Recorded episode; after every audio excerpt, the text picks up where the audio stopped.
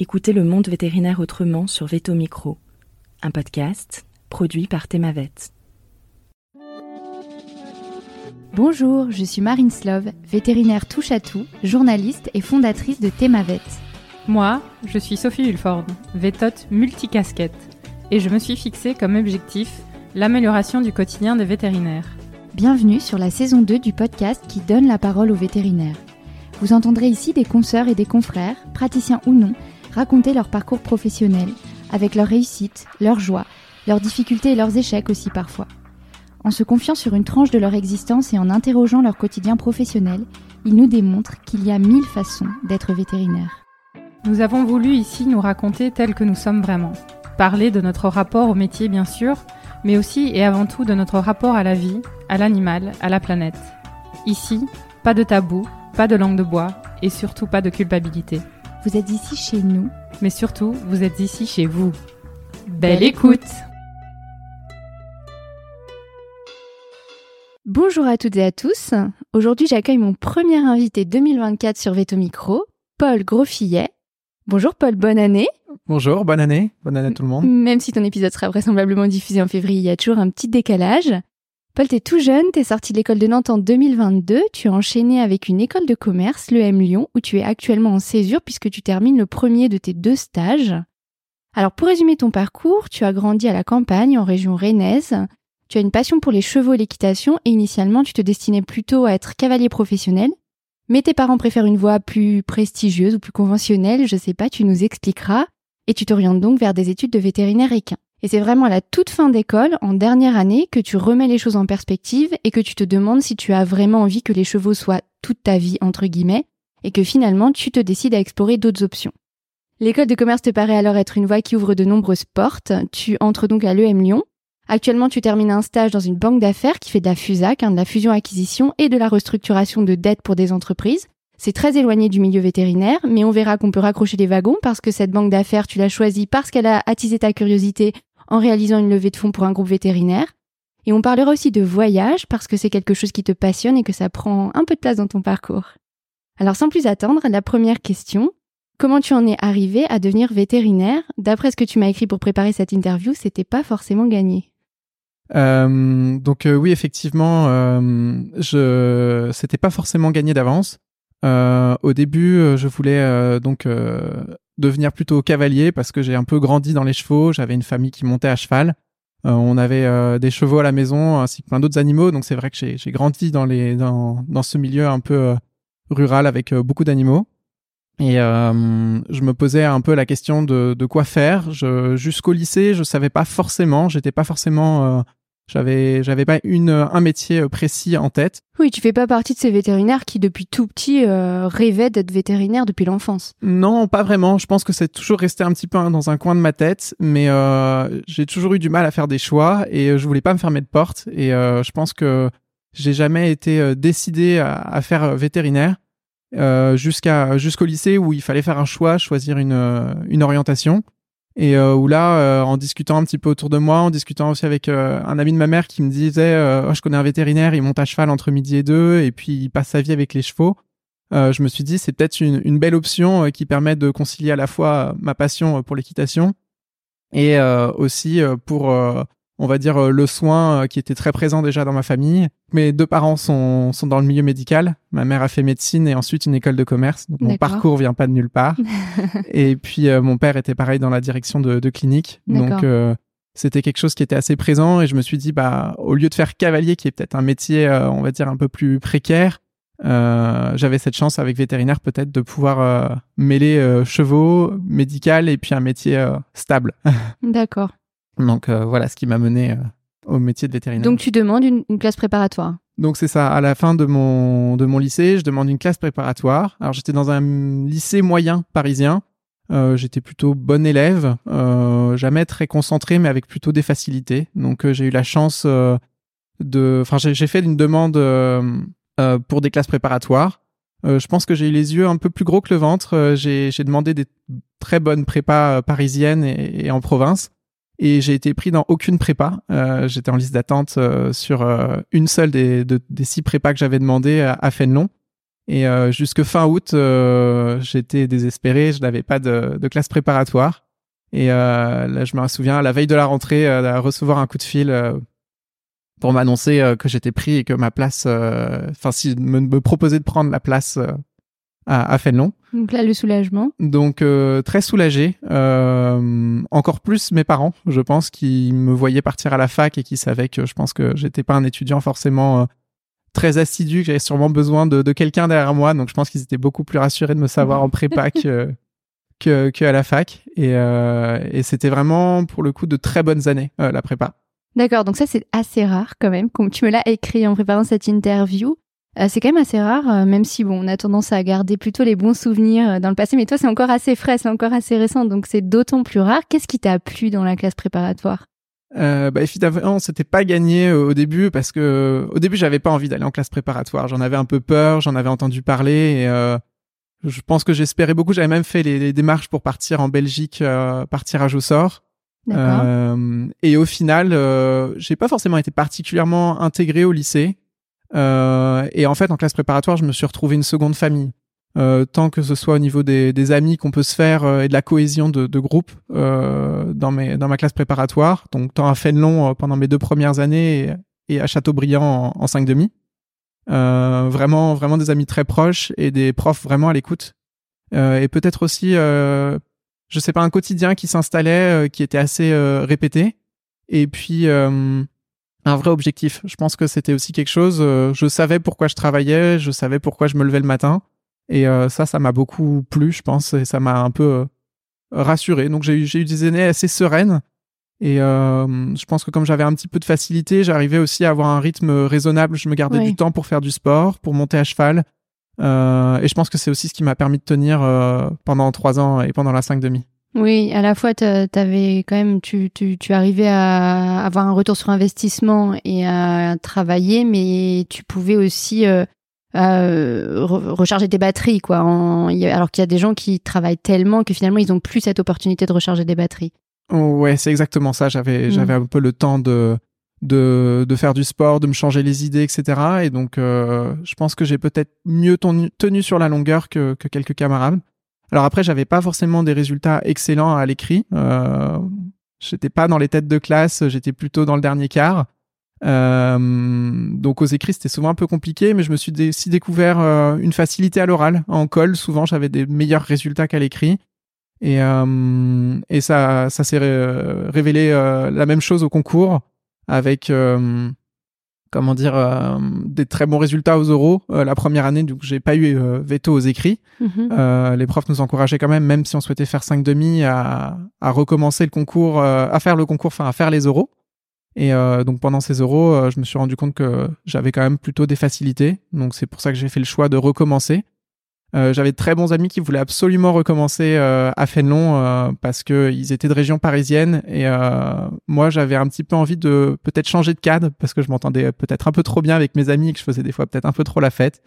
Et je me suis dit je vais faire une demande pour pour faire 5 demi dans un autre endroit ailleurs pour un petit peu plus m'isoler et, euh, et puis laisser la place à ceux qui, euh, qui avaient vraiment envie de rester euh, en région parisienne. Moi, il se trouve que j'ai retrouvé d'autres très bons amis et, et que j'ai aussi bien profité étonnamment en prépa à Châteaubriand. En 5 demi. En 5 demi. Mais voilà, ça m'a permis aussi d'avoir peut-être une autre approche avec d'autres professeurs et puis donc de revoir le programme sous un autre angle. Et ça m'a peut-être aidé à avoir vétérinaire au final. D'accord. Donc on en est euh, au moment où tu intègres, donc tu intègres l'école de Nantes. Et moi, il y a quelque chose qui m'a marqué euh, dans la préparation de, cette interview, parce qu'il y a quand même un fait euh, important, c'est qu'à ton entrée en école vétérinaire, tu parles d'un burn-out qui va durer plus de six mois. Alors, est-ce que tu peux nous parler de cette intégration en école vétérinaire et puis de nous dire comment rétrospectivement tu analyses cette période? Alors je sais pas si justement j'intériorisais pas un peu tout ce qui se passait en prépa. effectivement, à, l'arrivée des résultats, comme tout le monde, j'étais très impatient. Et euh, au moment de l'arrivée des résultats, euh, j'étais en vacances avec une amie et euh, je me rends compte qu'en fait, au moment où on m'annonce que je suis pris en veto, j'ai un peu un, un vide qui s'installe, un peu un blackout. Je me sens pas particulièrement heureux. Oui, tu ressens pas de joie en fait. J'ai plein d'amis qui pleuraient de joie et moi j'ai ressenti en fait du vide. Oui, d'accord, ok. Et euh, au fur et à mesure du, du reste des vacances avant d'intégrer, euh, le vide s'est un peu amplifié. Je sais pas, une angoisse qui s'est installée Mhm. et euh, je me suis un peu demandé ce qui se passait, euh, presque à, en- à stresser parce que j'en, parce que je stressais, enfin une espèce de boucle euh, infernale. Et J'ai Et t'en as parlé de cette absence euh, d'émotions positives au moment de l'annonce des résultats ou tu t'es dit euh, J'en ai un petit peu parlé autour de moi et c'est aussi là que je me suis rendu compte que d'autres étudiants, quelques-uns, étaient dans le même cas que moi. Donc je me suis dit que c'était peut-être euh, quelque chose qui pouvait arriver à, à- à d'autres personnes. Alors est-ce que c'est un contre-coup de la prépa, le fait d'avoir un, un objectif en tête, de, de toujours penser qu'à ça, et puis au final, euh, bah, une fois l'objectif atteint, euh, d'être un peu dans, le- dans le vide. Euh, Ouais, c'est marrant. Je... Moi, je me souviens d'avoir ressenti une joie immense personnellement. Euh, j'ai jamais entendu ça, mais c'est possible ce que tu dis. Par contre, je l'ai entendu beaucoup, ce que tu décris pour des résultats de, de collège européen. Euh, une espèce de vide et justement, même pas de soulagement, d'absence de d'émotion. Du coup, quand euh, les gens sont bordés. Mais je l'ai pas entendu pour le concours veto, mais c'est pas parce que je l'ai jamais entendu que ça, ça n'existe pas, mais c'est intéressant. Ok, bah, je sais pas exactement. Et donc, ça a pris un petit peu de temps. Euh, alors, euh, j'arrivais quand même à m'intégrer. Euh, j'ai eu une chouette semaine d'intégration. L'école vétérinaire, pendant ces six mois, c'est bien passé. Mais ça, ça a perduré quand même pendant cinq, six mois. Et en fait, à l'issue de ces cinq, six mois, c'était un peu une promesse qui était faite entre mes parents et moi. Euh, que si jamais j'obtenais le concours vétérinaire, ils m'offraient un cheval, ce qui était quand même un, un vrai objectif pour moi euh, ouais, un dans ma vie. cadeau, oui. Et donc, euh, bah, une fois l'objectif atteint, euh, j'ai réussi à, à négocier entre guillemets et à obtenir euh, que mes parents me financent un cheval. Donc, euh, c'était c'était euh, bah, un vrai bonheur. Et euh, le fait qu'il arrive, d'avoir de nouveaux objectifs, euh, de devoir s'en occuper régulièrement, etc. Je pense que ça m'a un petit peu sorti de de ce, ce stress ou ce, ce Ça je t'a sais sorti pas, de cette espèce de, passage à burn-out, vide. ouais. Ouais, d'accord. Ok, mais ça a quand même duré. T'as eu six mois un peu, euh, un peu bizarre, ouais. un peu euh, bizarre, ouais. Et donc, euh, je me dis que c'est bien de savoir que ça peut arriver et puis que ça passe. Euh, c'est c'est rassurant de se dire que ça finit par partir et, et plus nous embêter. Et, euh, et puis, bah, le fait d'avoir de nouveaux objectifs, de nouvelles choses en tête, je pense que ça aide beaucoup. Et, euh, et voilà.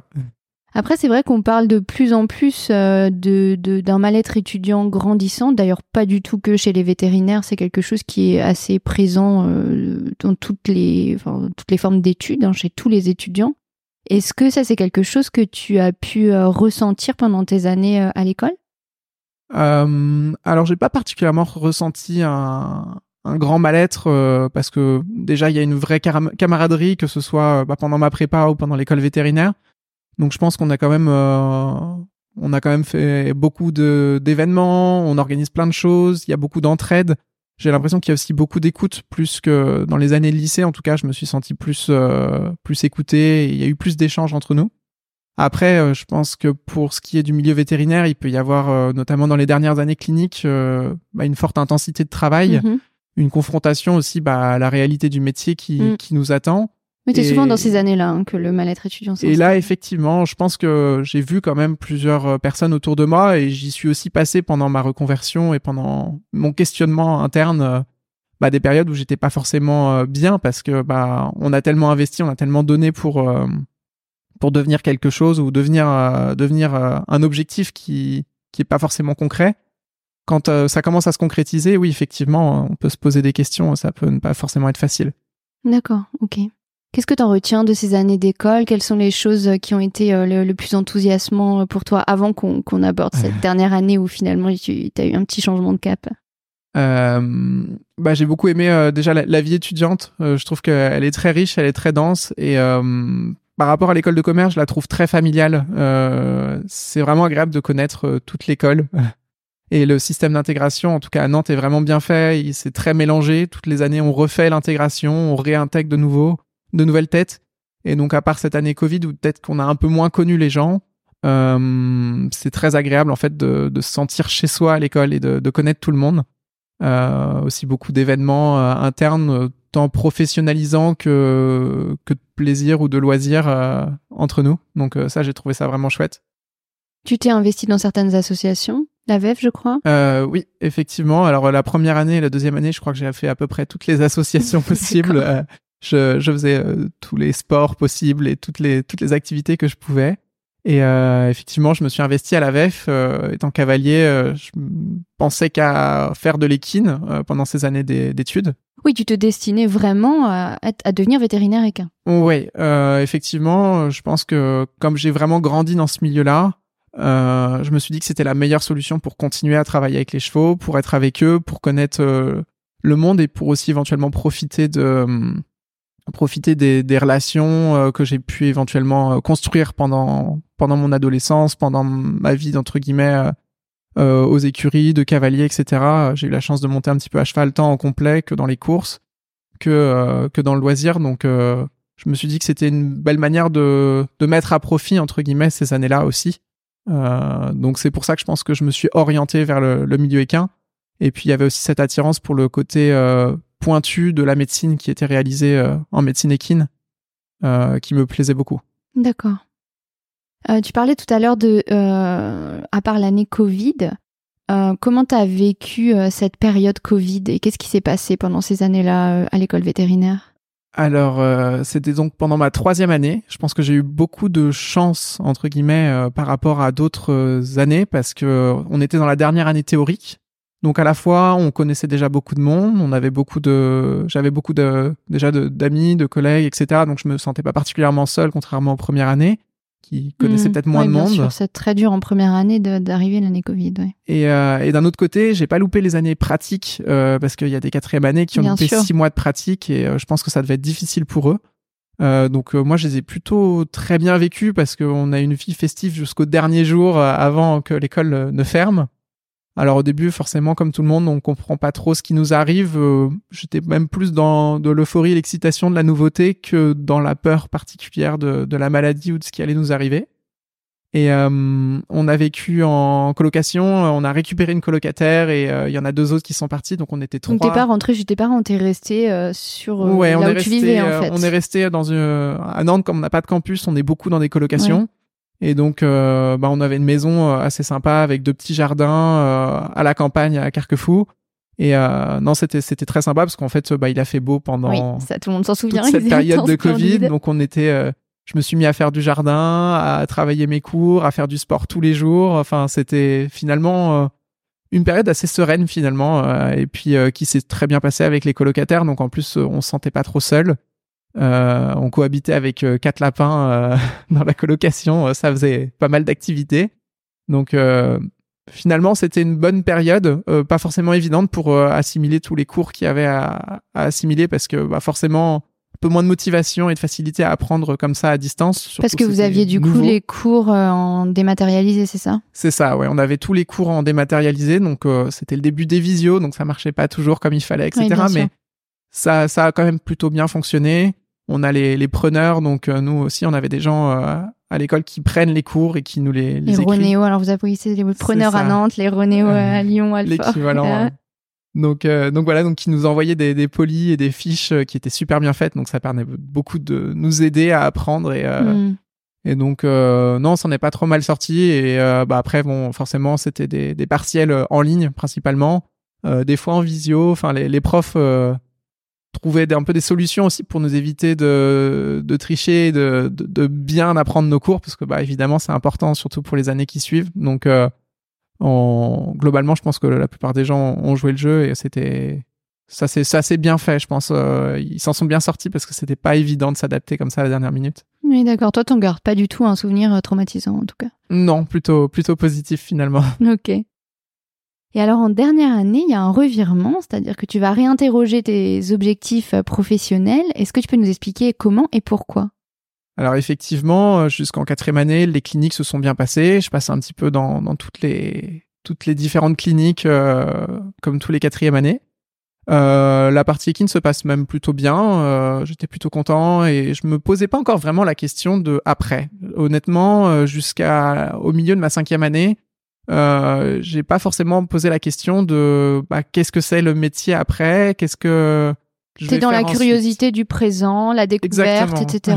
oui. Donc euh, assez curieux, je découvre un petit peu tout et, euh, et j'étais content en fait chaque semaine de changer, de découvrir une nouvelle chose et j'étais pas encore dans le me dans le fait de me projeter sur euh, quoi faire ensuite, est-ce mm. que je me spécialise ou pas? Alors forcément j'avais plein de petites idées qui me passaient en tête, mais euh, comme j'avais pas de choix à faire, euh, je me suis pas forcément posé la question de ce que je deviendrais et euh, j'ai un peu continué mon chemin. Et effectivement, en cinquième année, euh, le début, euh, donc on a pas mal de cours théoriques, donc ça, ça se passe super, etc. pas forcément non plus à me poser de questions. Et ensuite, je retourne faire des périodes de, de, réserve dont on pourra parler après et de stages qui se passent très bien. Et vient ensuite, donc du coup, six semaines de stage euh, dans un hôpital équin euh, en Normandie. Et euh, là, c'est six semaines de stage où il y a quand même beaucoup de travail. et je pense que ça a un petit peu joué. Il y a eu, on était peu de stagiaires et il y avait beaucoup de beaucoup de besoins. Il y avait des chirurgies la nuit. Il y avait, je me rappelle, il y avait eu plusieurs autopsies. Enfin, un contexte pas forcément simple qui a commencé à me poser question, on va dire, parce que je me suis dit, est-ce que j'ai j'ai envie de, de, vivre à ce rythme-là? Euh, peut-être que mon cheval aussi me manquait à, cette à ce moment-là parce que j'avais pas pu l'emmener euh, de temps en temps quand je pouvais. Je l'emmenais mon cheval là où je partais en stage. Là, euh, étant donné le rythme et la quantité de travail, c'était compliqué et puis j'avais pas forcément trouvé d'écurie à ce moment-là. Pour autant, c'était un stage, donc un exemple. C'est ça. C'était un seul exemple, mais je me suis posé la question et ça a commencé à me trotter dans la tête. Et à ce moment-là, j'ai commencé à demander à certains praticiens euh, si euh, ils continuaient à monter à cheval, s'ils avaient une vie mm. entre guillemets cavalière, et puis un peu les questionner sur euh, le reste de leur vie, euh, parce que ça me posait question et je me suis dit je vais devoir faire un choix. Notamment, j'avais commencé à faire les démarches pour faire des demandes d'internat, et ça me posait un petit peu la question de est-ce que est-ce que leur vie me fait envie et est-ce que j'ai envie de de faire tout ça parce que hum, ça m'intéressait mais euh, je commençais à être moins dans la découverte et plus dans le, on va dire dans ce qui est normal, dans la répétition euh, des actes, etc. Et je commençais à me dire, euh, je commence à ne plus découvrir de, de, nouvelles choses et à devoir me projeter sur, bah forcément. Oui, là, t'étais dans la projection de ta vie future. C'est ça. Et là, j'ai commencé à me poser un petit peu des questions. Euh, et donc, c'est comme ça que je me suis retrouvé à questionner un petit, à commencer à questionner un petit peu hmm. le, le sujet. Et euh, ça s'est prolongé pendant les années, euh, enfin pendant la, suite de l'année, euh, pendant les périodes cliniques à l'école, où bah, c'est pareil, on est un petit peu dans la, la, répétition de certains actes et on va dire dans la, bah, je devais pareil me projeter, je devais continuer à avancer sur mes projets d'internat. et puis bah pareil une certaine intensification du travail. on en a déjà un petit peu parlé dans, je crois que certains auditeurs ont déjà abordé le sujet, mais c'est vrai que on était peu de cinquième année équine, donc il y avait oui. C'est vrai que ça, ça dépend, ça dépend des années. Il y a des années où, quand il y a peu de cinquième année équine, tout de suite, euh, il y a plus de travail à fournir. C'est ça, oui. Il y avait, euh, il y avait quand même une, une belle activité et qui, je pense, est assez en plus grandissante à Nantes parce qu'on n'a pas beaucoup d'hôpitaux équins autour de, de l'école. Et, euh, et puis voilà, une année où il y avait peu d'étudiants qui étaient intéressés par ce, par ce cursus-là. Et non, bah forcément, c'est normal, il faut que le travail soit, soit fait. Donc, je pense qu'il y avait une, euh, une certaine intensité de travail qui m'a aussi posé question et je me suis dit bah j'ai plus le temps et ce qui m'a fait aussi peur plus forcément l'envie d'aller voir mon cheval euh, quand j'avais du temps libre. Oui, parce que moi tu m'as écrit euh, que tu as eu, eu, peur de faire une overdose de chevaux. Effectivement, bah, je pense que je suis assez curieux, je touche un petit peu à tous les sujets et là je mangeais, dormais et vivais chevaux. et autant la partie sportive et la partie équitation me manquaient. Euh, autant euh, la partie euh, soins m'intéressait, mais me passionnait pas autant que peut-être certains collègues vétérinaires, enfin des, des, étudiants qui étaient dans la même promotion que moi ou dans les années suivantes, mhm. qui, bah, dès qu'il y avait un cas, se posaient énormément de questions, allaient chercher dans les bouquins, etc. Et je, ça m'intéressait, mais j'avais pas l'impression d'être autant absorbé entre guillemets par par le diagnostic, par par le suivi. oui, d'accord. En fait, tu t'aperçois que la démarche diagnostique intellectuelle euh, t'intéresse mais pas outre mesure et que finalement c'est presque euh, le milieu qui, qui t'intéressait plus et que par ailleurs tu as une curiosité intellectuelle qui fait que là, toi, tu as peut-être besoin de plus de diversité. Oui, exactement. Je pense qu'il y a un peu de ça. Et puis, bah, forcément, je commence à aussi euh, ouvrir un peu mes oreilles, regarder autour de moi et me, me projeter éventuellement dans d'autres endroits. Alors, j'avais fait des démarches pour aller à Saint-Hyacinthe, j'avais fait des démarches pour certains internats. Donc, j'avais quand même ces possibilités-là, mais je voulais quand même euh, m'ouvrir potentiellement à d'autres sujets. Euh, c'est là que j'ai commencé aussi à en discuter un petit peu euh, autour de moi et euh, à oser entre guillemets en parler aussi parce que c'est pas évident. Je m'étais tellement impliqué dans le milieu équestre, j'avais fait tous mes stages en équine. Euh, J'en avais aussi parlé dans ma famille, à mes proches. Donc en fait, tout le monde m'attendait comme leur futur vétérinaire équin Oui, qui allait les aider. Et ça a été aussi difficile de d'en parler et de se dire, bah, en fait, mon futur, il m'appartient et il, il appartient pas forcément à mon entourage. Et puis finalement, ils m'ont ils ont tous compris entre guillemets euh, ce choix un petit peu de, de changement d'orientation. Et euh, euh, certains on, l'ont pas compris tout de suite mais c'est venu après et oui il y a une petite étape où tu as dû euh, t'affirmer et déjà accepter toi-même et ensuite euh, faire valoir ce choix là effectivement c'est pas forcément très simple je pense ce changement d'orientation. Je pense que que ce soit toi n'importe quel vétérinaire n'importe non. quelle personne euh, qui, qui change un peu d'orientation forcément l'entourage se demande ce qui ce qui arrive. On est beaucoup à être passé par là. Et alors comment tu en arrives à, à- à te dire je, je vais faire une école de commerce? Alors, euh, bah forcément, comme je le disais au début, j'ai été un petit peu influencé par euh, ma mère, euh, qui est passée à, à peu près par le même chemin que moi il y a, il y a quelques années, euh, parce qu'elle a fait médecine, euh, et à l'issue de son école de médecine, euh, en dernière année, elle se rend compte que euh, je crois qu'elle était en, psychiatrie et en dermatologie, et elle se rend compte que c'est des spécialités qui l'intéressent pas. Euh, et c'est là qu'elle se met à faire santé publique et à, coupler santé publique avec une école de commerce. d'accord Et donc, bah, forcément, j'ai abordé le sujet avec elle. J'en ai un petit peu parlé, euh, bah, éventuellement de mes projets. J'ai envisagé tout, éventuellement la recherche. Vu que je faisais une thèse euh, en recherche en phytothérapie, je me suis dit que ça pouvait être un sujet qui pouvait m'intéresser. J'avais envisagé euh, plein d'autres euh, potentiels métiers, entre guillemets, qui pouvaient être connexes à vétérinaire, notamment inspirés par certains précédents podcasts ou ah bah certains je suis ravie que Veto Micro serve à ça aussi Et, euh, et puis forcément, en discutant euh, bah, avec mon entourage, je me suis rendu compte que l'école de commerce, c'était peut-être l'option qui m'ouvrirait le plus de portes. Euh, ça a beaucoup l'avantage, ça a vraiment l'avantage d'être très généraliste Oui. Et donc de, de m'ouvrir entre guillemets toutes les portes. Et comme j'ai beaucoup de mal à choisir, je me suis dit que c'était une option. Donc j'ai engagé un petit peu les, les recherches et puis les démarches pour pouvoir s'inscrire en école de commerce.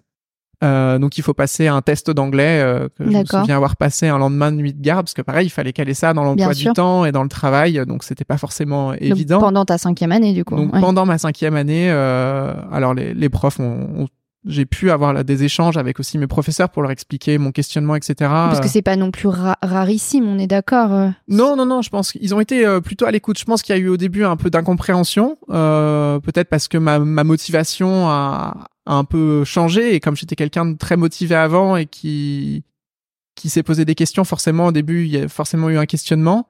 Euh, j'ai une prof euh, qui a qui a pris le temps d'échanger avec moi, etc. Donc ça, ça m'a pas mal aidé aussi pour euh, bah voilà me dire euh, c'est aussi normal de, de se poser des questions et de se projeter éventuellement à d'autres endroits. Et puis voilà, ils m'ont ils m'ont aussi permis euh, de, de m'absenter pour faire ces étapes-là. Donc donc ça c'est quand même assez chouette. Et, euh, et donc voilà, donc j'ai préparé ce test d'anglais et aussi préparé le ce qu'on appelle le, le Taj-Maj, donc qui est un test un Mhm. petit peu qui ressemble un peu à un test, je dirais de QI. Enfin c'est un test un peu spécifique que, que souvent les étudiants préparent euh, pendant un certain temps à- avant de le passer. Donc euh, j'ai eu un score qui m'a permis d'avoir une école, mais qui n'était pas non plus euh, très préparé, on va dire. Euh, et donc euh, voilà, à l'issue de ces, ces deux tests-là, j'ai été pris pour euh, avec mon dossier.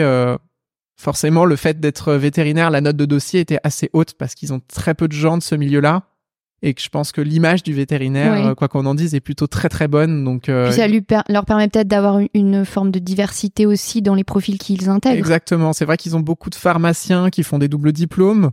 Euh, ils ont peut-être des gens du milieu médical, mais en tout cas des vétérinaires, je crois qu'ils en ont pratiquement jamais.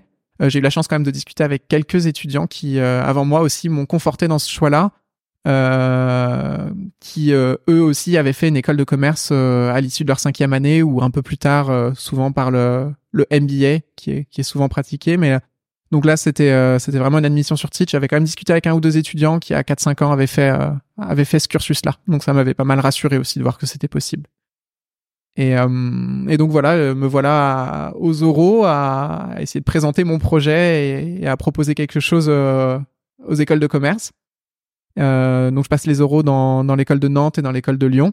Euh, après, euh, le timing était tellement serré parce que je me suis mis à postuler tellement tardivement que j'ai dû sélectionner entre guillemets les écoles et, euh, et j'ai finalement choisi finalement choisi de partir à Lyon euh, bah, pour le pour le réseau qu'il offrait, pour la bonne intégration aussi des admissions sur titre.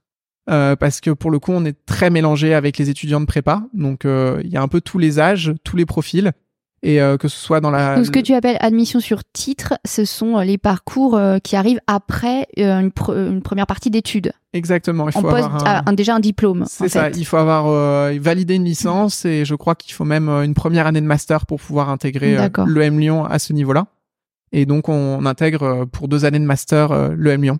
D'accord. Et, euh, et donc voilà, je crois que toutes les écoles de commerce font un peu ce système-là et disons que la, la place de ces étudiants-là est assez variable selon les écoles de commerce. Ok. Et donc tu intègres le M Lyon euh, quand?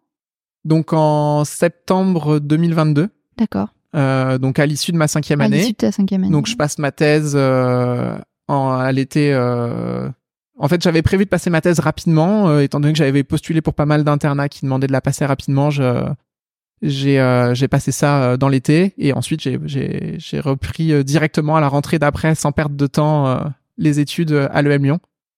Euh, J'avais aussi envisagé éventuellement de, de pratiquer pendant quelques années et de retourner aux études peut-être plus tard. Putain, ouais. Et après, je me suis dit que le fait d'être déjà dans les études, euh, autant entre guillemets euh, Y finir, y rester.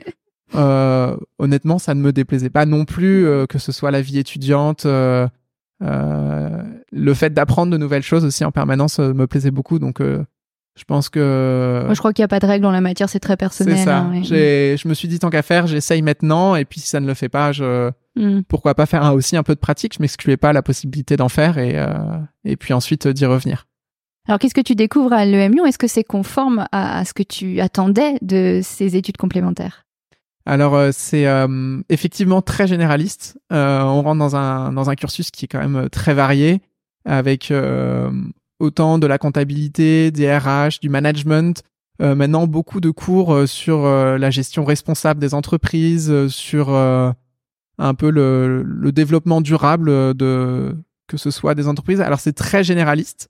Donc ça permet de, toucher à tous les sujets et souvent ça va être beaucoup des travaux de groupe, des projets à mener et donc, on peut un petit peu aussi orienter et choisir nos sujets. Par exemple, on avait un cours de création d'entreprise. Et euh, l'idée, c'était pendant six mois donc de, de proposer une entreprise, de la créer par un groupe de six, et ensuite de la pitcher devant euh, des profs qui sont aussi des investisseurs en start-up. Donc, euh, c'est un exercice finalement qui est très pratique, euh, très intéressant. Alors, je me souviens, j'avais embarqué euh, mes camarades dans la projet de création d'un- d'une plateforme de téléconsultation vétérinaire. Ouais.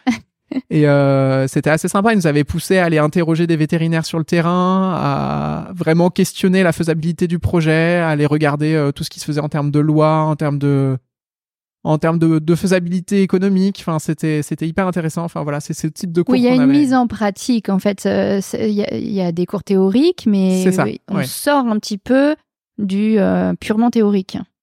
Ouais, effectivement, on, on sort du on sort du théorique et on sent qu'il y a une vraie volonté de, de mettre en pratique les choses. Mm. Euh, et les cours sont très, euh, on va dire, collaboratifs. Euh, la grande majorité des professeurs sont des professionnels. euh, Ce que tu veux dire, c'est que ce, ce sont des gens qui sont dans la vraie vie et qui euh, et qui du coup euh, sont enfin ne, ne- sont sortis des écoles et ont une vraie euh, expérience de terrain quoi. C'est ça, et qui continuent d'avoir une expérience de terrain. Donc, euh, on a vraiment euh, des données de terrain, et ça, c'est assez, assez important. Enfin, je trouve que c'est assez intéressant. Euh, ça aide vachement à nous développer, et ils nous encouragent vachement à énormément à développer euh, des idées, des projets. Euh, ils nous soutiennent en cas de, de volonté de créer notre propre entreprise. Donc, ça, c'est des choses qui sont assez chouettes. Et euh, on a aussi euh, du coup euh, le fait de développer un réseau, que ce soit euh, tant pendant la période, on va dire étudiante, euh, et pendant le tous les événements qui peuvent se faire, les pendant les événements associatifs. Euh, c'est vrai que la vie étudiante est très différente euh, entre vétérinaire et euh, école de commerce. Et ça, ça tient à quoi? Je pense que ça tient beaucoup au budget. Il y a Il y a énormément plus de budget. Il y a énormément de sponsors, beaucoup de soutien euh, financier. Donc, euh, c'est vrai qu'il y a beaucoup plus d'événements. Euh, je crois qu'il y a, il y a plus d'un événement par jour à l'EM Lyon. D'accord. Donc, ça peut être. Il y a combien d'étudiants à l'EM Lyon? Je dirais 1000 1200 étudiants en ouais, tout. quand On est on est conséquent. 400 450 je dirais dans la promo à peu près. Et, euh, et donc oui effectivement on est on est quand même très nombreux. Euh, et puis le, le campus se prête vachement euh, que ce soit aux événements festifs. Euh, Il y a 35 associations quelque chose comme ça. Donc il y a il y a des associations pour euh, pour tous les goûts. Et chaque association organise euh, que ce soit des des soirées à thème en appartement, des soirées en ville, euh, des événements euh, collaboratifs, euh, des événements professionnalisants. Donc euh, c'est vrai que euh, par rapport au côté euh, vétérinaire qui va dire, on va dire, est beaucoup plus famille et beaucoup plus fait main, euh, on a, euh, mais qui aussi son côté très sympa et qui m'a peut-être aussi un petit peu manqué euh, le côté famille. il faut vraiment rentrer dans une association, ce que j'ai fini par faire pour, on va dire, retrouver un petit peu ce groupe et ce côté famille. Il y a, y a ce côté, on va dire, plus extraordinaire, entre guillemets, à l'EM Lyon. Je me souviens de, du week-end euh, d'intégration. Euh, C'était euh, trois jours dans un énorme camping avec huit piscines Mm. et avec un concert de Feder à la fin du, du Mm. week-end, quoi. Donc c'est vrai que c'est, c'est Ouais, autre Les chose. systèmes de financement sont pas exactement. Voilà, mais euh, mais c'est aussi très sympa. Mm. Ça, ça, c'est un autre milieu et on passe du tout au tout, mais euh, les, les, les deux sont très sympas à vivre. Et le, le, le, le coût d'une année Alors effectivement, il faut y penser aussi. Oui. Euh, à l'EM Lyon, on est aux autours de 18 000 euros l'année, sachant qu'il y a deux ans à financer, donc ça fait quand même 36 000 euros euh, à investir. Euh, alors comme beaucoup d'étudiants, j'ai fait un emprunt étudiant. Les, les banques entre guillemets prêtent pratiquement à taux zéro et, et soutiennent beaucoup cela, mais il faut pas oublier que c'est quelque chose qu'il faut ensuite rembourser. Et, on est d'accord euh, que c'est à peu près les mêmes tarifs qu'HEC, c'est à peu près Voilà. aligné. hein, oui. Ouais, j'ai l'impression que toutes les écoles sont à peu près similaires en termes de prix. Et c'est vrai qu'il faut pas oublier que euh, bah ensuite il va falloir euh, travailler pour euh, Pour rembourser. pour rembourser tout ça. Ce qui met une certaine pression aussi dans la sortie de l'école de trouver euh, rapidement un travail et puis un travail euh, aussi qui est rémunérateur. Donc euh, des fois on peut aussi être poussé à faire un, un choix dans le métier par rapport à ça et ça c'est pas forcément évident. Donc euh, c'est vrai que c'est assez sélectif. Je crois qu'ils font quand même beaucoup d'efforts sur les étudiants boursiers et les étudiants dans le qui ont qui ont besoin Mhm. d'aide pour euh, ou réduire les frais ou les, ou les soutenir euh, financièrement euh, pendant cette Mhm. période-là. Du moins, c'est une donnée qu'il faut avoir en tête. Quoi, Mais voilà, euh, c'est sûr que pour se lancer là-dedans, il faut quand même se dire voilà, je, je m'engage aussi à une certaine somme d'argent, à, à payer Mhm. une certaine somme d'argent et à et à devoir la rembourser ensuite. hmm. Donc, en ce moment, tu es en césure. Euh, donc, ça, c'est un choix. Pourquoi tu fais ce choix de la césure? Alors, euh, bah, comme euh, comme je le disais, j'ai un petit peu de mal à choisir et à et à m'orienter. Je pense que je me pose encore, je me posais encore pas mal de questions à l'issue de ma première année, qui est finalement très généraliste, donc qui nous ouvre à, à tous les possibles. Et même si j'ai une vraie volonté de retourner travailler dans le secteur vétérinaire, parce que bah c'est c'est un milieu qui me qui me plaît beaucoup, euh, donc peut-être différemment de la clinique, mais mais d'une autre manière. Euh, je voulais quand même m'ouvrir euh, tous les possibles et euh, aussi me former peut-être dans, dans une structure un peu plus généraliste. Donc, euh, je me suis un petit peu posé la question. euh, J'ai un peu discuté avec tous les étudiants autour de moi. Ils m'ont tous conseillé entre guillemets de partir dans un dans un secteur plus généraliste et puis surtout plutôt dans la finance qui ouvre entre guillemets plus de portes. Donc j'ai commencé un petit peu à me questionner, à discuter aussi avec quelques vétérinaires. euh, j'ai eu la chance en fait euh, d'avoir pas mal de gens qui ont répondu à mes sollicitations et qui m'ont qui m'ont dit que le, me former en finance c'était quelque chose qui pourrait euh, beaucoup m'aider, que ce soit ensuite dans la gestion d'établissements vétérinaires, dans la direction. Ils m'ont dit que c'était la chose qui est peut-être la plus difficile à, hum, à improviser entre guillemets quand on quand on gère une structure. Et donc c'est pour ça que j'ai commencé à chercher donc un petit peu tous les milieux de la finance, en audit, en transaction service. Euh, et aussi du coup euh, en fusion acquisition même si euh, à ce moment-là j'y croyais pas vraiment je me suis dit bah j'ai un profil trop atypique et trop éloigné pour euh, être pris dans ce secteur-là qui est souvent assez élitiste euh, et qui demande souvent d'avoir fait plusieurs stages en finance avant Mhm. et en fait, j'ai la chance d'intégrer donc euh, cette banque d'affaires qui s'appelle Clearwater International, donc qui est une banque d'affaires qui est à Paris, euh, qui a aussi un petit peu des antennes partout euh, partout en Europe. Et donc euh, cette banque d'affaires, elle a eu, elle a réalisé donc euh, une levée de fonds pour un, un groupe vétérinaire et je me suis dit tiens en fait euh, il y a moyen entre guillemets de travailler dans un milieu généraliste tout en travaillant avec une banque d'affaires qui a déjà entre guillemets travaillé dans ce secteur-là et donc qui pourrait m'ouvrir certaines portes. Euh, et donc, euh, je commence à me renseigner sur le sujet. J'en discute aussi, bah, forcément, avec les gens autour de moi qui me qui me disent que bah c'est une belle opportunité et, et, que si je suis prêt aux entretiens, il faut en profiter. Donc, euh, je me prépare euh, autant que possible aux entretiens en essayant de rattraper euh, le retard sur toutes les connaissances, on va dire théoriques, d'un point de vue financier, pour pouvoir passer ces entretiens qui se font en plusieurs étapes. Euh, c'est vrai que j'avais l'habitude des stages vétérinaires mmh. où on passait un coup de fil euh, au veto et pas de problème, on se tape la main et, euh, et, le stage débute. Tu potasses à l'EMNA. Et... là, je me rends compte qu'il faut potasser l'EMNA, être en compétition avec 1000 ou 1500 étudiants qui veulent tous la place. devoir réseauter, envoyer des messages aux gens qui sont dans l'entreprise pour pouvoir la connaître, et puis euh, essayer de refaire son CV pour la 150e fois pour qu'il soit euh, le plus optimal possible. Euh, ça, je trouve que c'était pas forcément évident avec euh, bah, mes mes expériences qui étaient tout à fait atypiques pour pour le secteur.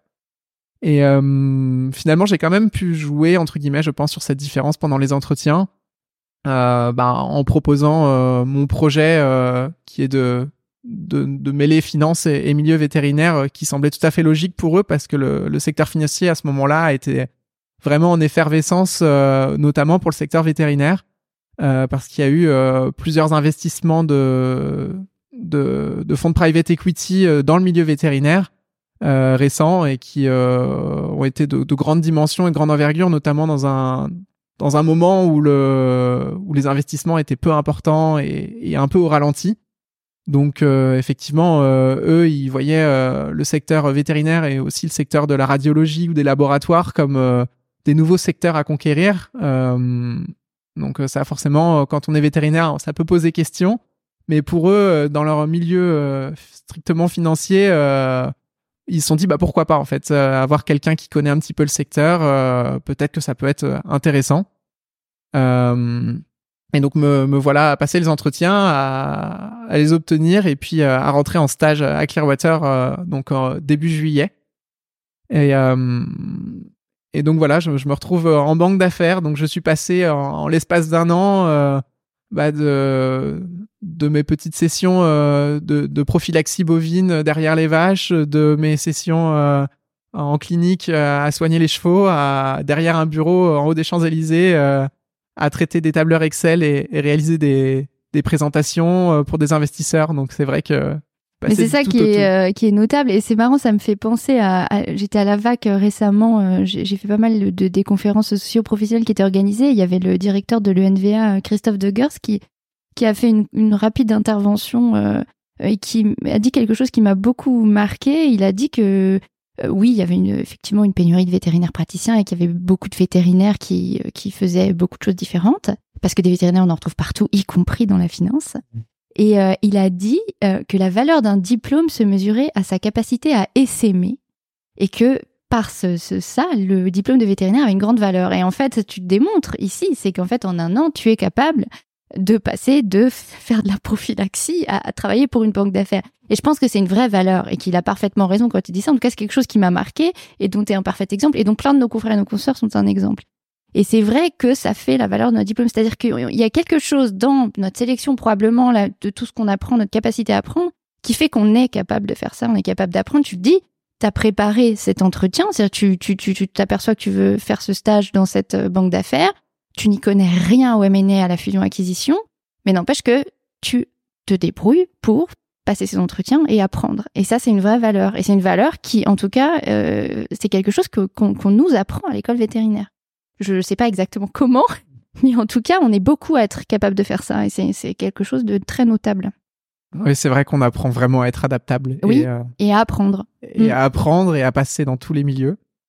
Et donc euh, voilà, donc bon voilà, euh, donc dans ce stage de M&A à Clearwater.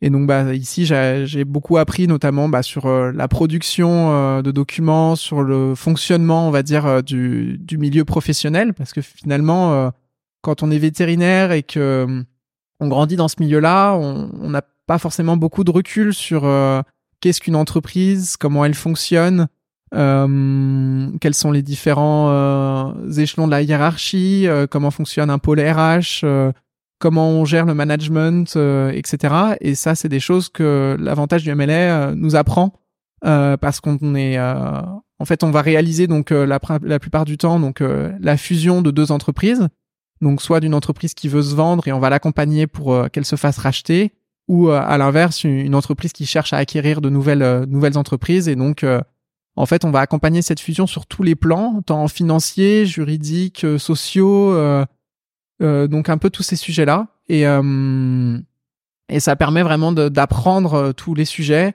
On est régulièrement en échange avec bah, les directeurs de ces entreprises là avec des entreprises qui peuvent avoir une certaine dimension. Euh, il y a certains deals où euh, dans mon stage, le chiffre d'affaires a touché les 200, 250 millions d'euros. Donc on est on est quand même sur des sur des grosses entreprises euh, qui ont un, un fonctionnement euh, qui me paraissait impressionnant, surtout quand on compare ça à l'échelle d'une petite entreprise ou, ou par exemple d'une petite clinique vétérinaire. Et je pense que ça permet de, de comprendre un petit peu comment se font les échanges, comment se font euh, l'organisation euh, du travail, euh, etc. Et donc j'ai beaucoup appris pendant ce stage à, ce sujet-là. et puis ça permet aussi entre guillemets de, bâtir un certain réseau, que ce soit bah, au travers des, collègues, des autres stagiaires qui vont avec qui on a travaillé en collaboration et qui vont bah, potentiellement ensuite soit rester dans cette entreprise là, soit euh, soit travailler dans d'autres entreprises. Donc euh, donc je pense que c'est des gens euh, avec qui on reste on peut rester en contact. Et puis ça m'a aussi permis d'obtenir mon, mon futur stage qui va me permettre déjà de renouer entre le milieu vétérinaire et le milieu de, de la finance. Oui, alors c'est ma question d'après, mais avant ça, j'ai une question qui me vient. on parle souvent d'une jeune génération en quête de sens qui remet plutôt en question l'ultra-capitalisme, alors notamment au travers du prisme de l'écologie, du prisme du travail, alors même s'il faut se méfier des grandes généralités euh, générationnelles. Et là, tu fais le grand écart entre finalement le secteur du soin, donc tu dis même que as, familialement, tu en es plutôt issu, donc le, grand, la grande famille du care, et le secteur de la finance. Euh, sur ce plan du sens, est-ce que toi, tu y trouves ton compte euh, Qu'est-ce que tu y découvres? Est-ce que ça soulève chez toi des interrogations? Ah, Effectivement, ça soulève quelques interrogations. C'est pas évident. Euh, Honnêtement, pour le moment, je me place plutôt en, en, tant qu'observateur. Oui, je me doute. C'est-à-dire que pour le moment, je, je, préfère euh, regarder constater, entre guillemets, euh, on va dire les impacts euh, positifs et négatifs que peuvent avoir la financiarisation d'un milieu ou des investissements, etc.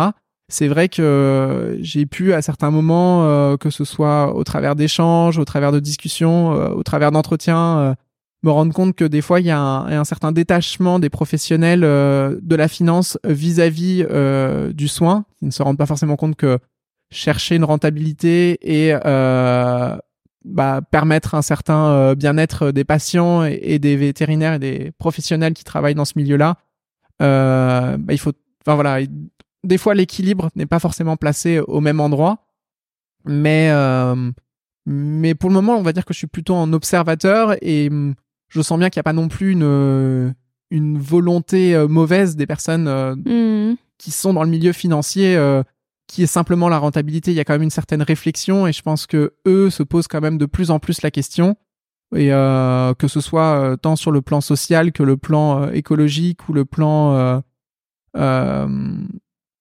RH, management, etc. Il y a quand même une vraie question qui, j'ai l'impression, se pose de plus en plus dans ce milieu-là et le fait de le constater de l'intérieur, c'était intéressant. Euh, et euh, après, à voir évidemment comment ça va évoluer dans les années euh, à venir. forcément, j'en ai un petit peu aussi discuté en famille parce que le milieu de la médecine humaine a suivi un petit peu le même développement que la médecine vétérinaire. Avec mais il y a... pas mal d'avance. 20-30 ans de ça, donc mm. exactement au moment où ma mère est rentrée dans le, dans le même secteur et, euh, et, euh, et, a, constaté aussi euh, ce sujet-là. Et ça a aussi apporté son lot de choses positives.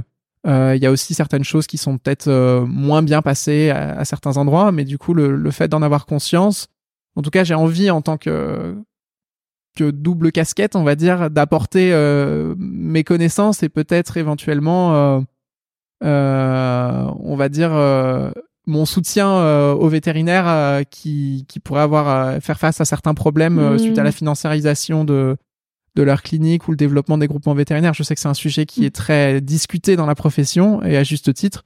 Je pense qu'il faut permettre toutes les toutes les possibilités de pratique et, et tous les systèmes. Et, euh, et en tout cas, moi, j'espère pouvoir en avoir euh, la connaissance pour euh, bah, défendre tous ces systèmes-là et, euh, et apporter bah, mon regard de vétérinaire dans ce milieu-là. Euh, parce que je me rends compte que beaucoup de, de structures euh, sont très divisées. On va avoir euh, le côté exécutif et financier d'un côté où il y a peu ou pas de connaissances euh, ou de du milieu vétérinaire, enfin en Oui. tout cas pas de gens qui viennent de ce secteur-là. Et l'inverse, qui Et, est vrai aussi. l'inverse, euh, bah, des, vétérinaires qui euh, Et une étanchéité entre les deux. oui, Mm. c'est ça. Et donc j'espère pouvoir entre guillemets euh, un peu mêler les deux et, et permettre euh, permettre ça. Je sais pas si ce sera possible euh, de ma modeste personne. Tu fais plutôt partie de la team. Je préfère euh, comprendre exactement comment les choses fonctionnent de l'intérieur pour pouvoir faire évoluer les choses que des gens qui, euh, je, je dis ça sans aucun jugement parce qu'il y a deux types de personnes qui euh, se mettent en retrait d'un système euh, qu'ils jugent trop délétère, par exemple. En tout cas, oui, j'ai envie de comprendre le système, de me faire ma propre opinion. Pour le moment, je suis encore dans la découverte et euh, après euh, pouvoir éventuellement agir et, et- et mêler les deux milieux euh, si c'est si c'est enfin, de la meilleure manière possible. Ok, très clair. Alors, tu commençais à parler de ton deuxième stage de césure. Tu comptes le faire dans quoi? Alors en fait, j'ai des au cours de mon stage euh, eu la, la chance de, de faire plusieurs entretiens dans des boîtes vétérinaires qui font euh, qui ont en fait aussi des postes euh, d'analyste M&A. Donc en fait, c'est un petit peu le même système, euh, le même métier que ce que je faisais euh, en banque d'affaires. Sauf qu'ici, euh, l'idée c'est de les aider à donc acquérir de nouvelles cliniques et essayer de, de comprendre comment fonctionnent ces cliniques et évaluer la, le prix entre guillemets que, que pourrait rapporter et que pourrait coûter la clinique au groupement et de voir dans quelle manière c'est possible de, de l'optimiser euh, dans le fonctionnement, etc. Et je me suis dit que c'était une place assez euh, intéressante et centrale qui me permettrait vraiment de comprendre comment fonctionne une entreprise vétérinaire euh, et d'avoir une vue, euh, on va dire, d'avion et globale euh, d'une entreprise vétérinaire. Donc, euh, donc voilà, donc je vais faire mon prochain stage donc dans un groupe pour essayer un peu de, de comprendre tout ça. Et, euh, et l'objectif, bah, c'est de une fois de plus d'apprendre et de, comprendre le fonctionnement euh, et puis après euh, de, de, voir entre guillemets euh, si c'est quelque chose que, que je veux continuer de poursuivre euh, ou si euh, je souhaite euh, peut-être m'orienter plus euh, je sais pas dans, le management ou dans la direction ou, plus euh, du côté RH je sais pas. En tout cas pour le moment je suis encore dans une phase de découverte mais je me dis que c'est une c'est une bonne opportunité pour euh, pour un peu avoir accès à tous les sujets D'accord, ok. Tout à l'heure, euh, on a dit qu'on y reviendrait, alors je refais un petit bond en arrière, mais t'as as, dit que tu étais réserviste, et je crois que tu l'es toujours aujourd'hui, donc tu cumules plusieurs casquettes. Est-ce que tu veux nous en dire un peu plus sur cette partie-là? Alors effectivement, euh, à l'issue de ma deuxième année, euh, à cette époque-là, donc j'étais très axé sur les stages équins Mhm. et on devait faire un stage en non libéral.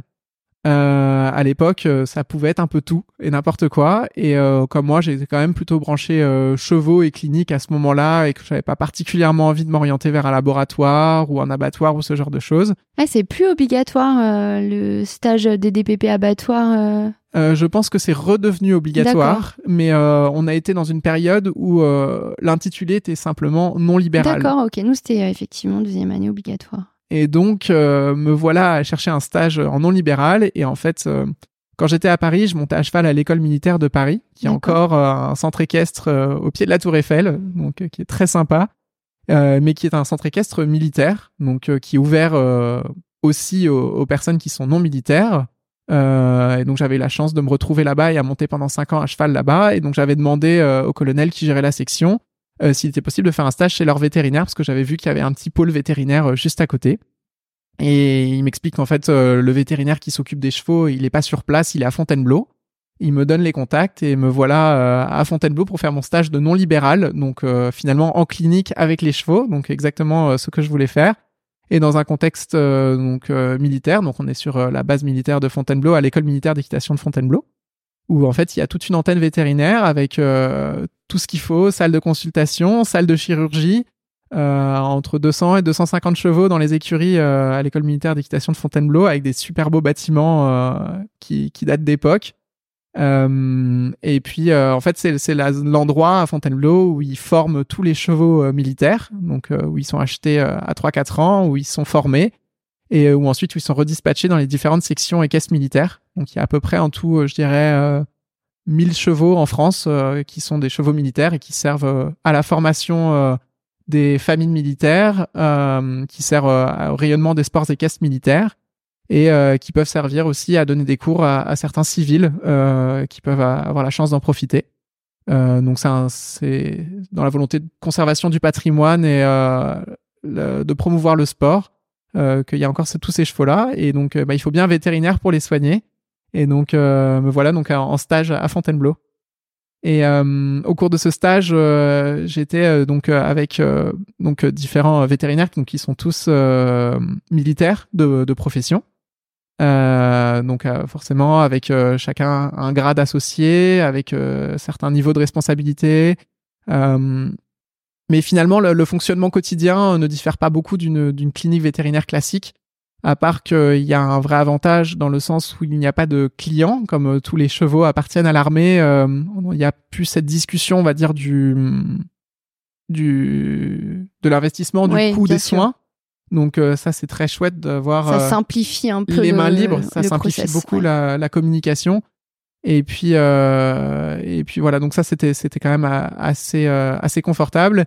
et en plus de ça, ils m'ont laissé pas mal pratiquer, toucher les choses et former, ce qui n'est pas toujours évident en stage en équine. je pense que le fait pareil qu'il n'y ait pas la pression du propriétaire derrière qui veuille absolument que tout soit parfait, qu'il en ait pour son investissement, euh, faciliter la chose. Et euh, pendant ce stage, je rencontre aussi un réserviste. Donc, euh, je découvre par ce stage-là le fait que c'était possible d'être, d'être donc du coup en soutien et de venir donc ponctuellement aider cette antenne vétérinaire, tout en ayant bah, l'avantage, notamment quand on est étudiant et cavalier, donc pas riche du tout, parce qu'un cheval coûte cher. Euh, le, la possibilité d'être donc d'être euh, rémunéré euh, pour euh, donner un coup de main et, et en plus d'être formé. Donc je me suis dit c'est c'est le trio gagnant et, et donc c'est pour ça que je leur ai ils m'ont proposé à l'issue de mon mon stage de de réaliser un dossier.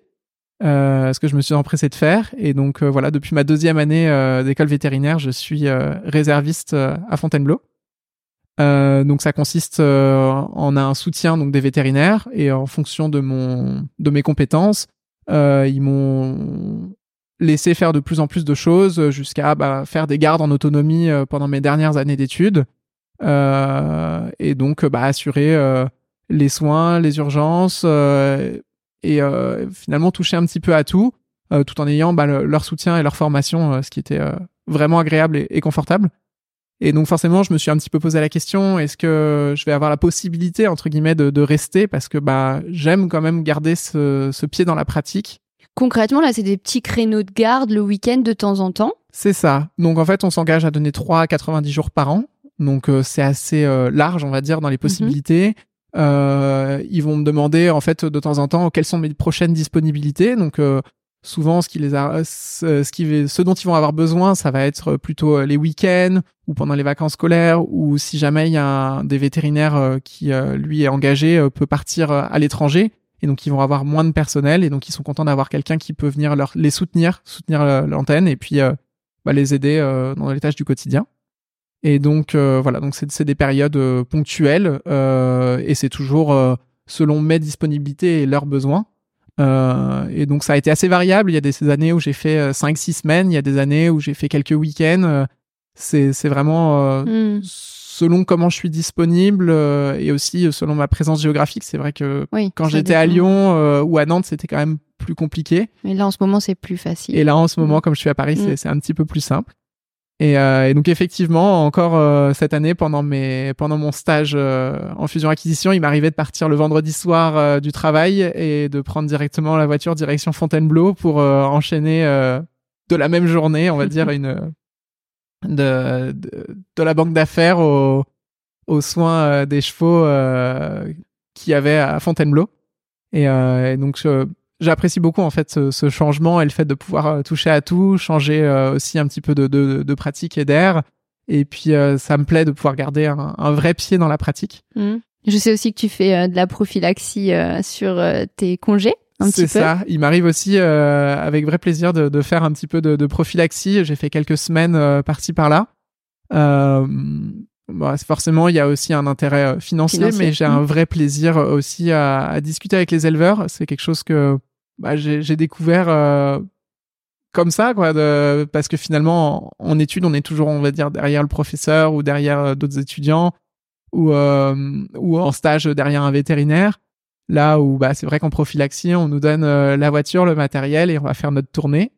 Et, euh, et j'ai trouvé ça assez sympa d'aller faire ça euh, en région rennaise et en région euh, Normandie, euh, d'aller euh, au porte-à-porte, d'éleveur en éleveur, rencontrer les gens.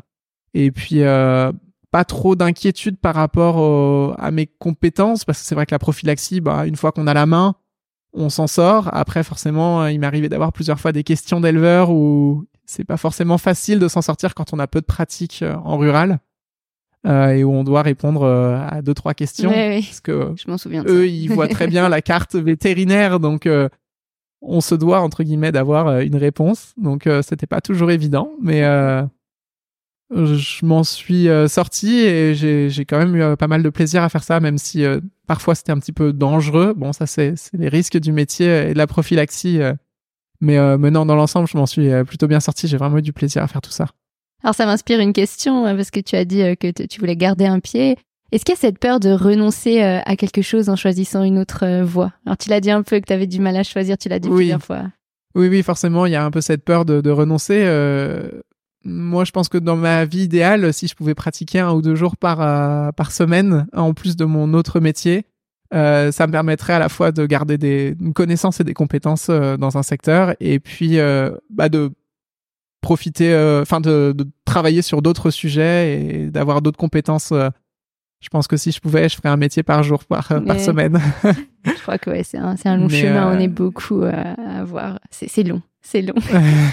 c'est long de devoir choisir. C'est vrai que c'est un long cheminement, mais ça me fait penser. J'avais interviewé euh, Tiffen Ragno qui fait du bateau. Je sais pas si tu l'as écouté son épisode et et c'est pareil, euh, elle, elle, avait beaucoup de mal à concilier euh, la voile et, son métier de vétérinaire parce qu'elle ne peut pas renoncer à aucun des deux. Mais je crois que c'est un dilemme qu'on a tous, euh, tous en nous parce que ce sont des études pour lesquelles on a beaucoup investi. Oui, effectivement. Et puis, un vrai plaisir quand même de, de savoir, hein, pas envie de perdre les compétences. Oui, il y a ça. Puis, il y a une vraie identité, je pense aussi. Oui. complètement. Est-ce qu'on aurait oublié quelque chose?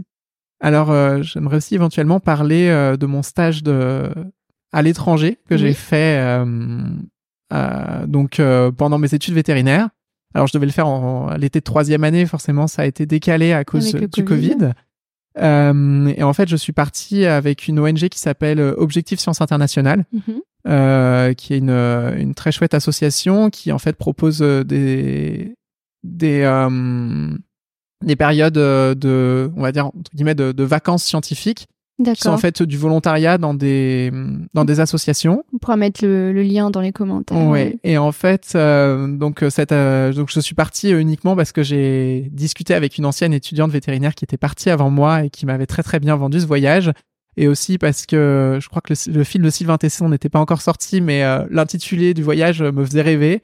donc c'était aller étudier les panthères des neiges au Kyrgyzstan. Magnifique.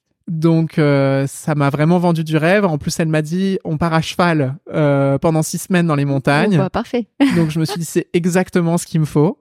Et donc je suis parti faire euh, six semaines de stage, donc deux fois trois semaines d'expédition dans les montagnes, dans des réserves naturelles entre le Kyrgyzstan à la frontière chinoise. et c'était vraiment extraordinaire. C'était une c'était une belle découverte. donc je suis parti avec euh, une équipe de trois personnes puis cinq personnes qui sont des des volontaires euh, qui euh, peuvent avoir un peu tous les profils euh, tous les profils euh, d'études ou de, de formation etc d'âge donc c'est vraiment ouvert à tout le monde. On est formé à, à, en préalable avant de partir sur le terrain. Et en fait l'idée c'est de prêter une paire d'yeux et une paire de mains pour pouvoir aller donc observer la nature et comptabiliser donc à la fois les proies et, les prédateurs qui sont présents dans cet écosystème et poser des pièges photographiques donc qui viennent capturer les, passages de la panthère dans les endroits les plus les plus propices à leur passage et donc c'était vraiment chouette. On est parti euh, comme ça, euh, complètement en autonomie, euh, avec un très bon encadrement. On avait donc bah, une encadrante française, une une personne locale kirghize qui faisait l'intermédiaire aussi, qui parlait ou français ou anglais, et puis kirghize. Et puis avec trois gardes de la réserve qui eux sont là pour assurer entre guillemets notre sécurité en cas de besoin. Et puis un petit peu tout ce qui est logistique, notamment vis-à-vis des chevaux. Euh, et, euh, et, non, c'était une très belle expérience et euh, je, je, je, peux que conseiller à, d'autres étudiants vétérinaires ou même des auditeurs qui ont envie de partir en vacances euh, profiter. Euh, ça a de gros avantages, notamment le fait que il faut malheureusement, enfin obligatoirement financer entre guillemets ce départ-là, même si on vient donner un coup de main parce que ça permet de financer euh, bah, tout le matériel scientifique sur Bien place. Euh, ça permet de financer aussi bah, les, les, gardes de la réserve qui, mine de rien, permettent de maintenir ces réserves naturelles en place. Et, euh, et donc euh, voilà, donc c'est des associations qui sont un but non lucratif, mais qui, qui voilà permettent de perdurer ces, ces, ces choses-là, et donc qui offrent euh, une défiscalisation à 66% du voyage, ce qui fait que, on va dire par exemple pour un, voyage d'une semaine, de trois semaines, euh, il faut compter à peu près 1000 euros, tout compris, donc euh, pour toutes les accommodations, euh, la nourriture, etc. Donc voilà, c'est un certain investissement, mais ça reste quand même quelque chose qui est assez raisonnable pour l'expérience que c'est. Et je trouve que finalement, c'est de l'argent qui est bien investi parce qu'il sert à, de belles causes. Et ça m'a tellement plu que je suis reparti l'année dernière avec la même ONG sur un autre programme, cette fois-ci à, Tahiti, sur la recherche des dauphins. Donc euh, on, a aidé une doctorante euh, à faire ses recherches euh, sur le comportement et, l'évaluation de la population de, dauphins dans une atoll au large de Tahiti. Et donc pareil, c'était c'était une expérience extraordinaire, à la fois d'avoir toute la connaissance et toute la, passion de cette doctorante qui nous a qui nous a très très bien formés, qui nous a appris énormément de choses, et puis bah, le fait d'être dans un dans un milieu hors du temps. Euh, et puis des plongées extraordinaires euh, avec euh, bah, les dauphins qui sont venus nous voir pratiquement tous les jours de nos plongées. Très belle expérience. Tu recommandes quoi Je recommande vraiment. Et puis bah après il y a d'autres il y a d'autres choses dans, dans leur catalogue et dans leurs associations. Donc pas hésiter à, à regarder. Heureusement que tu es là parce que sinon j'aurais pas tenu ma promesse de l'introduction en disant qu'on parlerait un peu de voyage. Tu vois, j'avais oublié. comment on peut te contacter? Alors, vous pouvez me contacter euh, sur LinkedIn. Je pense que c'est assez simple ou par mail. On pourra mettre mon mail. Euh. Alors, on n'écrit pas les mails euh, dans les commentaires parce que sinon ils sont, on peut les trouver avec les petits robots. Alors, je sais pas, je l'ai sous le sous les yeux. Ton mail, je peux le donner. Paul P O L Nedelec N E D E L E C gmail.com. Merci Paul du coup pour ce parcours qui était vraiment différent, je pense. C'est ça que les auditeurs retiendront. Je pense qu'ils auront noté euh, ton dynamisme et ta grande curiosité. Euh, il nous reste à te souhaiter plein de belles découvertes pour ce deuxième euh, stage de césure. Et puis je finirai avec cette phrase de Christophe de Gers que la valeur de notre diplôme réside dans sa capacité à essaimer. Bonne journée, Paul. À Merci bientôt. beaucoup. Bonne journée. Merci d'avoir écouté cet épisode de Veto Micro. Si le cœur vous en dit, partagez-le à vos amis et à vos collègues, abonnez-vous au podcast et mettez-nous une note de 5 étoiles avec un gentil commentaire. C'est ce qui nous permet de remonter dans les classements et de donner de la voix à la profession. Si vous souhaitez participer à Veto Micro, nous suggérer des invités ou tout simplement nous écrire, faites-le sur l'adresse podcast.temavet.fr. Prenez soin de vous et à la semaine prochaine pour écouter une nouvelle façon d'être vétérinaire.